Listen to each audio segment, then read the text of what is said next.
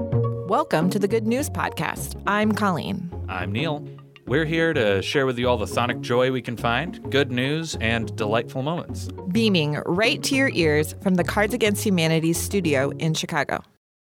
Uh, but first, here are a few bad things that aren't going to happen today.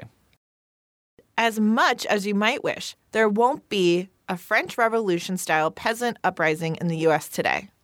And you won't have to worry about a saber toothed tiger knocking down your door. They did.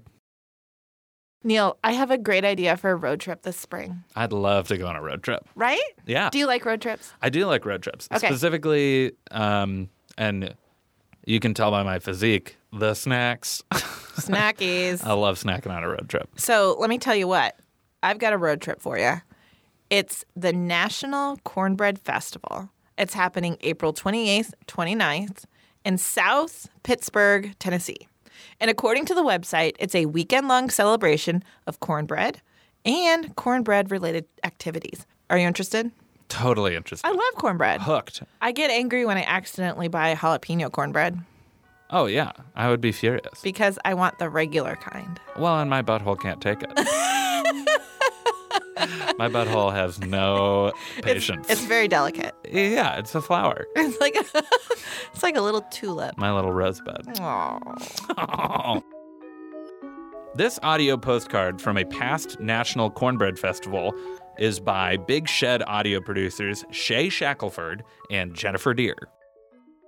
Oh, I love it. You can't live without cornbread. And you got to cook it in that skillet, too. And, and what kind of bread do we have? Cornbread. Molasses cornbread. Oh, that's wonderful. Thank you. You guys are great cooks. We love that. This is hoot and holler. Hoot and holler Hoot and cornbread. holler. Get a hold of a pepper, you know why you holler. Oh, that's great. You're right. We've got some jalapeno in there. That now, what about Here- grandma? Here's the way my mama made corn cornbread. She heated a cast iron skillet real hot with a good bit of grease in the skillet. But she took that skillet out of the oven and poured that hot grease into the cornbread batter and let it kind of let it kind of sizzle in there. I like all kinds of cornbread, but uh, Jiffy cornbread mix off the shelf. I got on that in college. Everybody in college ate Jiffy because, for two reasons, it was cheap and it was sweet. Chelsea is going to make for us this morning the apple surprise cornbread. Chelsea, what kind of ingredient? And there is Really, really is interesting. This is probably the best part of it. This is better. Th- watching these kids, watching the kids is more fun than watching the grown-ups.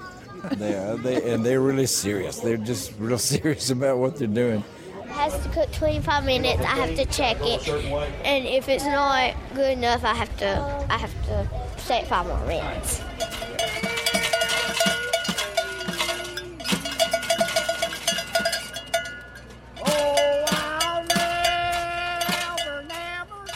Pinto beans, turnip greens, cornbread. You take your pinto beans and get you a little bit of mayonnaise. This sounds gross, but it's absolutely fabulous. And you mix that up and you eat your onions and your cornbread with it. Mm, it can't be beat. Cornbread basically was poor man's food that everybody loved.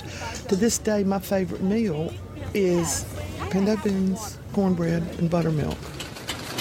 How you doing, sweetheart? I'm great. How are you? I'm doing fine. We've got a gristmill operation going at the 1921 McCormick Deering International Harvester one lung engine. In fact, I grew up in the hills of West Virginia, and we took corn to the mill. We took two bushel. The miller kept a bushel, and he ground a bushel, and you brought that home with you. I don't want Southerners to lose their recipes and the things that their mamas can and their grandmothers did.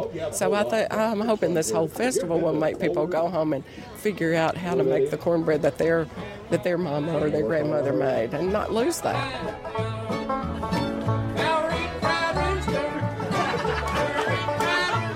Thanks for coming. Have a wonderful time. And remember, eat more cornbread. Thanks for listening. Do you have good news? Great. Or maybe you want to tell us a joke or an idea? Also great. Email us at goodnews at cardsagainsthumanity.com. or leave us a voicemail at 773 217 0156. You can also tweet us at the Good News Pod. Most of our music is by Poddington Bear. Same place, same time, tomorrow.